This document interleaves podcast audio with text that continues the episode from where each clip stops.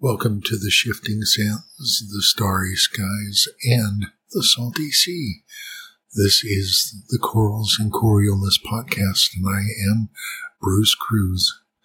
Tonight I'm going to explain to you about um, a trip that I had taken several years ago into Alaska and some of the suggestions that I have for you about what to pack, how to pack, and the different times of year that you would be uh, potentially going. We have the summer season starting right now. The Koningsdam on Holland America has already started north and coming south. There are really wonderful things to see in Alaska. I cannot recommend it enough to everyone who potentially is listening. The majesty of the mountains, the grandeur, the height, the, the wildlife, the wilderness, the amount of abundance in Alaska cannot be really fathomed until you actually look at it. As you're going up long, rounded uh, river areas,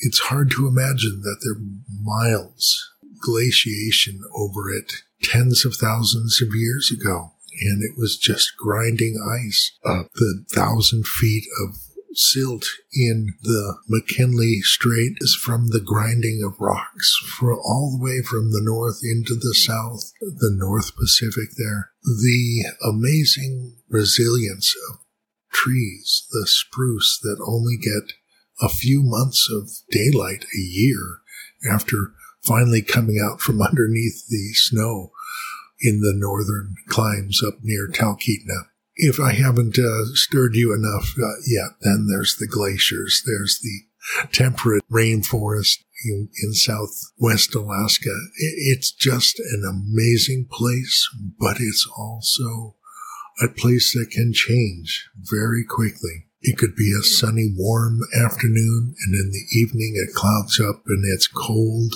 raining, and you just have to pack in layers. That is the Alaskan way. You have to have your underclothes to have a base to begin to work with.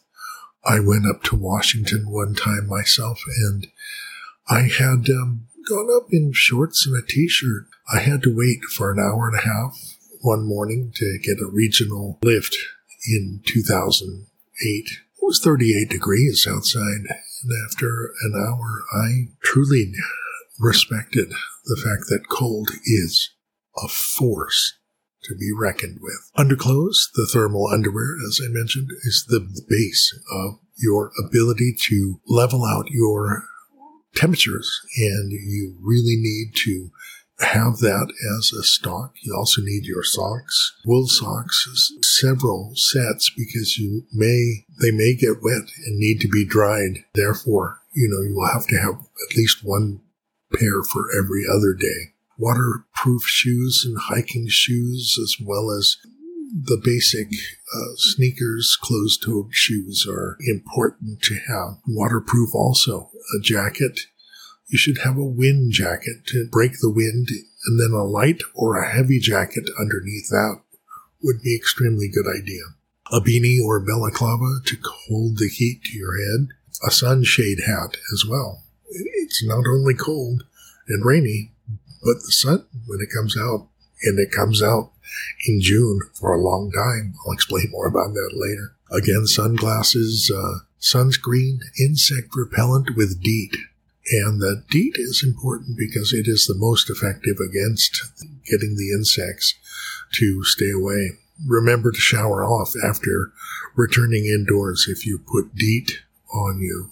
It's really important jeans and shorts, dress up pants for your cruise, waterproof pants also. So you'll have your waterproof jacket, your waterproof pants, and your waterproof shoes. And that should be waterproof enough.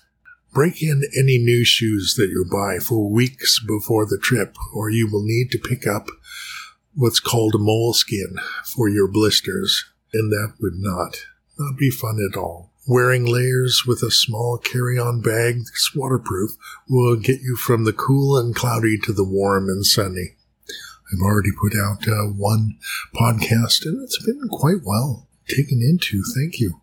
If you go to patreon.com slash creator slash Bruce Cruise, you will see that there are many levels of support available if you can afford it and if it is something you would like to do. This is coralsandcoriolis.com.